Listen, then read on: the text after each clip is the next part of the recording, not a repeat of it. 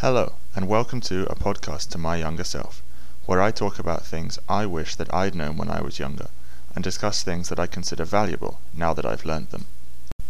In this episode, I'm going to talk about the importance of travelling, especially travelling with an open mind.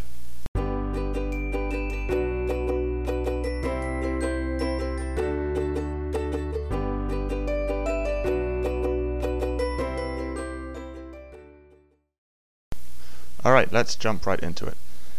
Uh, this may not exactly be advice to my younger self because I've been very fortunate to travel a lot, uh, not particularly when I was really young, but when I was 18, and since then I've had incredible experiences and opportunities to be able to travel to many different countries. So it doesn't really fit into the podcast title of advice to my younger self.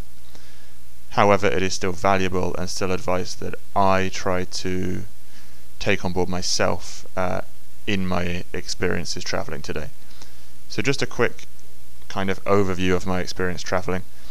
Uh, and by traveling, I don't mean holidays, I mean like longer term, uh, maybe living somewhere um, or being somewhere for a a considerable period of time, more than like your typical two week holiday. So when I was 18, I was fortunate enough to go to Honduras in Central America, where I worked as a teacher for a year.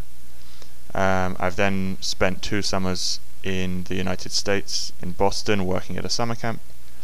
I spent my third year of university um, in France and Spain. I spent about seven months in France, about two and a half, three months in Spain and now for almost the past two years I've been living in Korea.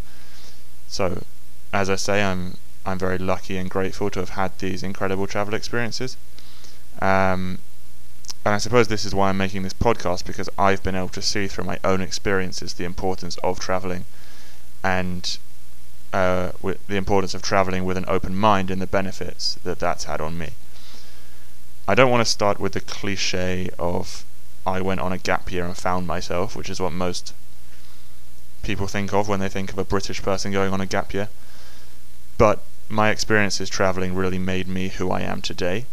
Uh, I wouldn't like to use the cliche, I found myself, but it really did teach me so much, and the experiences that I've had have shaped me into who I am today, and I'm very happy with who I am today, and I believe that a lot of that is down to the travel experiences that I've had.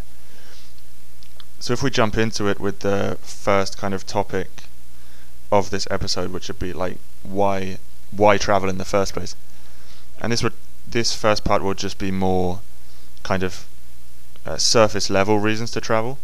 Um, when you travel, you have incredible experiences, right? Everyone everyone I think knows that and understands that. Um, I've been lucky enough to scuba dive, for example. That's a great experience.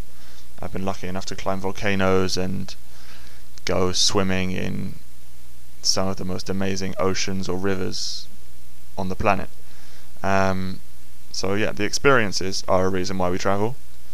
To see exciting things that we don't normally see in our own country. For example, if you go to some places in Africa and go on a safari, um, go to the south of France, you get to ex- to see different sites. You get to, for example, go to Monaco and see what that's all about. Um, seeing things that you're not used to seeing. And that's another great reason to travel. Um, and I guess another more surface level reason to travel is that it's just great fun. You get to, to do fun things with the people you're with or alone, because solo traveling is definitely an incredible experience. Um, but those are more surface level reasons to travel. If you ask someone, why are you traveling there? Why are you going on holiday to this place?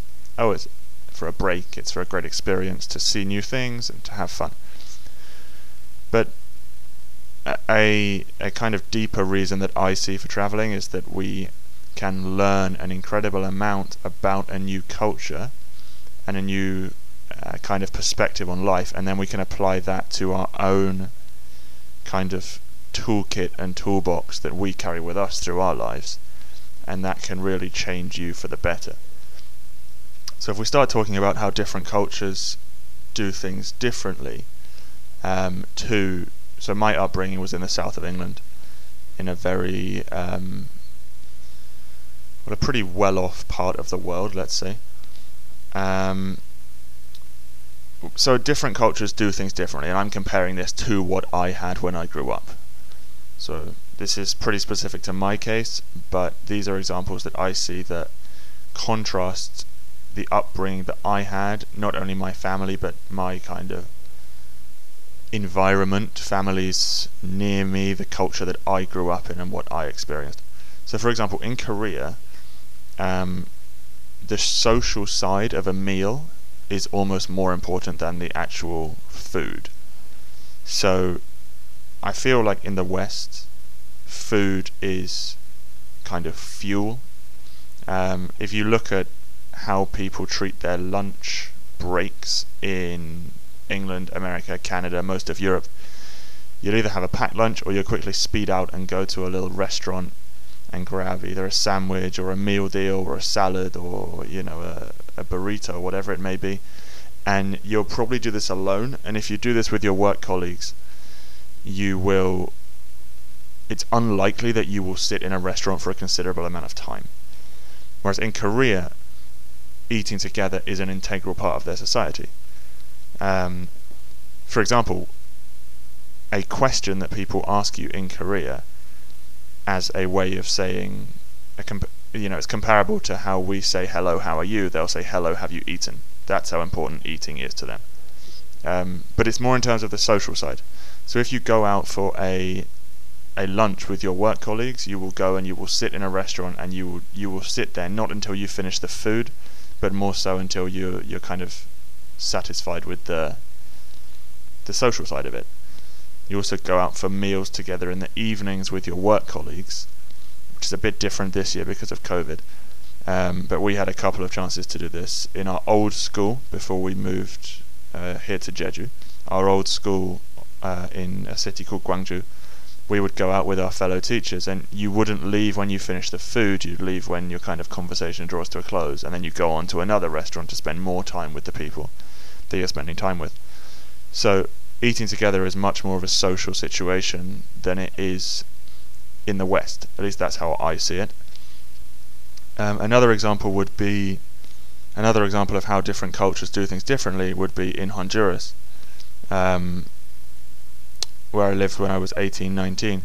People just invite you into their house, either to have a drink, have a snack, hang out with them, and this is something that I that to me is is is very unusual uh, because that would never happen in the society that I grew up in. Maybe 50, 60 years ago in the south of England, or in England in general, that would have been um, a more common occurrence, but that doesn't happen now where I'm from. And it did. It was extremely common in Honduras. They would invite us as the as the white people, as the Westerners in, but they'd also invite fellow Hondurans into their house just to just to chill out. So this kind of difference to what I will label as Western culture, which is a very general term, but that's kind of how I see it, and I would say more so the culture of my upbringing, let's say. Uh, this new perspective that is gained from observing these new kind of things in different societies, like the importance of eating as a social occasion, can then change your own current perspective on things. So for me, I know that when I go back to the West, uh, back home, back either to Canada or America or anywhere else in Europe, I know that I'm going to want to place a higher level of importance on eating, um, not only to get your fuel, but also as a social experience. Um, so that's one thing that I think is extremely beneficial about traveling is that you you observe things from a different culture, and you can add them to your own repertoire of of things that you see as important, or you observe things and think and think, oh, that's not something that I want to take on, but I observe it and I'll let you, um, in your culture, continue with that without, you know, causing any problems or judging you because I know it's part of your culture. So that is definitely a benefit of of traveling. You can learn a lot and apply it to your own situation and improve or adapt your life. Um, because you're seeing things from so many different corners of the world, and you can effectively pick and choose from you know, let's say if you've been to 10 countries for a significant amount of time, you can pick and choose from 10 different cultures rather than being stuck from stuck with the perspective from only your own culture, which gives you a much better view, I believe, on on how you want to live your life and your outlook on the world. And then leading on from that is the importance of not only observing how different cultures do things differently, but it is doing it with an incredibly open mind. And that's vital because it leads us to not be critical of differences. Rather we observe them and then think about them in a more objective way so for me observing the kind of importance koreans place on the social side of eating if i was a a more closed-minded person i could come in and just think oh well that's how koreans do it that's a bit weird because in the west we don't do it like that therefore I'm not going to add that to my repertoire and I'm not going to like that and I'm going to be critical of that. Whereas if you come in with your open mind and you can observe something and you can look at it from a more neutral position and think, oh, actually, that is really interesting, and reflect on it, think about it, and think, oh, that, that could be a really good thing for me to add into my life. You know, when I have kids, I can then place a higher level of social, uh, of importance on the social side of of mealtime, for example. Like I say, by adding ideas from other cultures to your toolbox, you then can improve and adapt your outlook on life, which can indeed be very important for future situations, for difficult situations you may find yourself in down the road. Now, eating as a social situation or inviting people into your home isn't really a, a difficult or challenging situation that you may find yourself in, you know, in the future but there are for sure other things that you can learn from different cultures that will be very useful um, when you are faced with challenges further down the road. So, for example, when uh, when I was in Honduras, and this wasn't an experience that I experienced firsthand myself. It's stories that I was told by um, a lady we were very close to in Honduras. So there was a really, really bad hurricane in Honduras, uh, the late 90s, early 2000s, I think.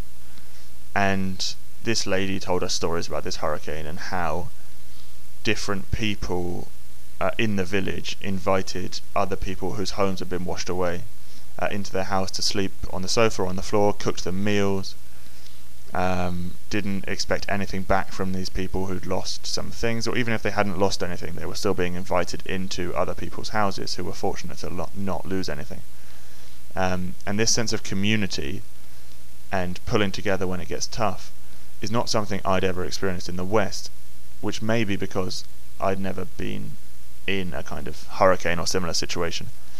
But equally, I don't think the level of friendliness and openness and willingness to help your neighbor would necessarily be as as great in the West. Now, when I say in the West here, I am indeed basing this off of my own experience, my childhood, and my growing up uh, in England. And of course, I do know and recognize that there are so many people in America, Canada, England, in the West who would look out for their neighbors and do great things for people uh, who need support and help. So for me, experiencing that in in Honduras and experiencing that story that this lady told me about what happened when when there was a effectively a life or death situation, um, in a way changed my outlook so that if a similar kind of situation happened where I was living, um, I think my first thought would then be to go and help other people and I'm not saying that people in the West or in England wouldn't do that without experiencing what I'd experienced, but for me, it kind of showed me how important it can be to do that and how valuable that can be, not only for the other people, but also for yourself. Um, so that is a way that I think that traveling with an open mind and listening to stories and and and taking them on board can lead you, or has indeed led me, uh, to have something in my back pocket for if a situation like that happened, I'd then be more willing to go out of my way to help other people because I've had an experience, or at least I've been told of an experience, a very real experience, um, that would be similar. So to add to that, um, the idea of travel and experiencing things from different cultures can indeed change more um, things that are kind of very real, like what I've explained about how the importance of social time while eating will be very important in my life um, after experiencing that in Korea. But it can also impact your mindset and the the thoughts that you have based on situations. So things that aren't necessarily visible, like it would be if I was to help people if they were in a hurricane, for example. Um, from that story from Honduras, or or like meal times in Korea, uh, it can change your mindset because you observe certain things. If you observe, um, for example, when I was in Honduras, there, there was quite high levels of poverty in certain places, and I think that that kind of flipped my mindset to be completely anti-materialistic, if that's even a term. So they would play uh, football or soccer with a water bottle on the street, and every time a car would come, they would just get off the road and then go back on the road to play again and they didn't have mobile phones. There wasn't really internet connection, but to see the joy in those kids' faces, um, compared to the lack of joy in kids' faces in England who have the latest iPhone, who can play on their Xbox, who can do all these supposedly amazing things with the kind of gadgets and technology that we have, that kind of flipped my mindset to realize what actually does make you happy, and it's not the technology, it's not the the phones, it's not the latest this, that, or the other. It's being with people, being outside, doing things that you really love and can take happiness from. And I suppose that's an example of how traveling and traveling, especially with an open mind to observe things and be willing to learn, can flip how you see things and then have a significant impact. Because nowadays, I'm, I mean, if you just ask either my girlfriend or anyone I know, I'm probably the least materialistic person you can see. Every day I just wear jeans and a t-shirt. I don't have, you know, the latest phone. My phone's probably six, seven years old. Um, I don't want for anything. Every year when it's my birthday, there's always trouble about what to buy me because I'm just not materialistic. And I think that came from experiences such as the one I've just explained. Uh, people being so, so happy, and you can see it in their faces from having so little. So, how can I not approach life with a level of happiness and enthusiasm when when I have on paper a lot more than them and I'm more more fortunate than them. So I guess that's an example of how it can flip your mindset and and I'm sure there's numerous stories of other people experiencing similar situations and it having a real impact on them um, in how they see the world. So we can obviously learn so much from many cultures and it's and it's vital to to learn things from other cultures and and take things on board from from from cultures and communities other than your own. It's enriching, it shows alternatives to what you know, and it can sometimes often show you a better way if indeed you are willing to learn, and that's crucially important. If you're not willing to learn, then traveling is not going to be as enriching as if you are willing to learn and take things on board. So the willingness to learn is very important. Um, so that's most of my thoughts and, and personal stories on that. Um, my kind of piece of advice to young people for this episode, advice to my to my younger self or my even younger self than than 18 years old when I started to travel, would be just travel while you can, while you're young enough before you um, settle down and I don't know, get married, have kids or whatever. Travel while you can because it's very very important um, because in this way you can observe things, take things in, add them to your repertoire, as I've said, and that will improve you on a, you know to a degree that is unimaginable if you've never done it. And to me, I believe that if I hadn't had the opportunities to travel to all the places I have, I'd be completely different to the person I am today, in a much more kind of closed-minded way. I think it's also crucial to be willing to learn new things. Um, not but not only to learn new things, but also to learn why things are done in a certain way. So therefore, you can make up your own mind on them. So things like like what I've said about stories about Honduras and Korea that I've said so far, um, I've been willing to learn them and therefore add them to my repertoire. But then there's other things that I can be quite critical of um, because I understand why they're done in a certain way. You know, for example, in Korea, there's a big a big part of their society is on is based upon the idea of Confucianism, and the the part that I will refer to here is about respecting your elders. You you are more or less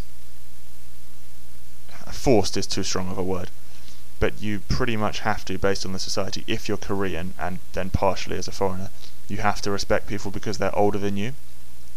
Uh, more or less, you know, if they're a good person or not a good person, if they're older than you, then they kind of have a lot of authority over you. And in the in the West, we respect our elders. I get that, but I'm not going to go around throwing respect out left, right, and centre for people who haven't earned my respect. That's how I see it in the West. Whereas here it's very different to that.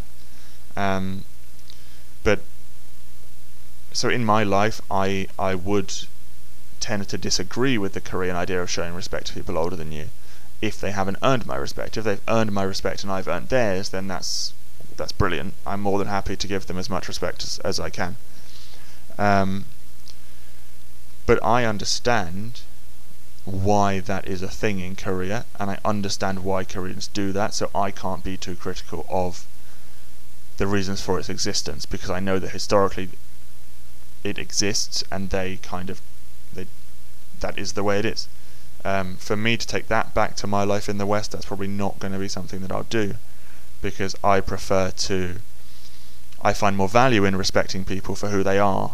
You know, I would, I'd much rather respect a, a 15 year old who's done incredible things in their life than to respect a 75 year old person who's done horrible things, but because they're older than me, then should I respect them or should I not?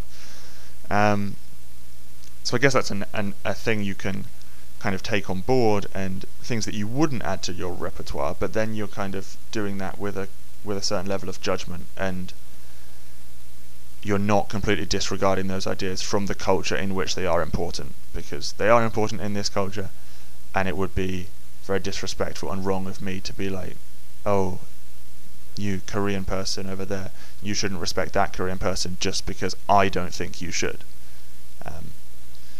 so yeah it's not always it's not always that you're going to see things and think oh that's great I want to add that to, to myself. You can also see things and think I understand why they do that but I'm not going to be taking that back home when I go.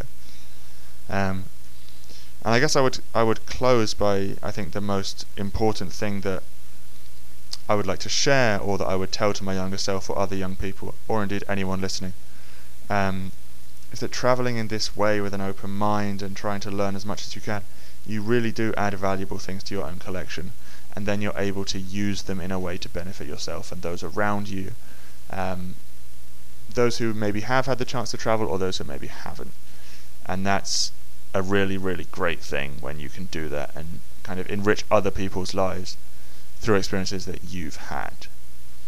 Um, I guess that's pretty much where I'm going to leave it for today. I feel like I've maybe rambled on a little bit. Uh, so thank you very much to anyone out there who's listening.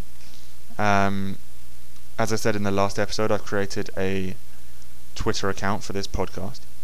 Um, so if you want, you can go and check that out at uh, younger underscore self pod, and that's on Twitter. Um, that's the only social media that this that this podcast is on at the moment. And I'm still trying to work out the best way to um, kind of do that side of this thing, as it's still a very new thing for me.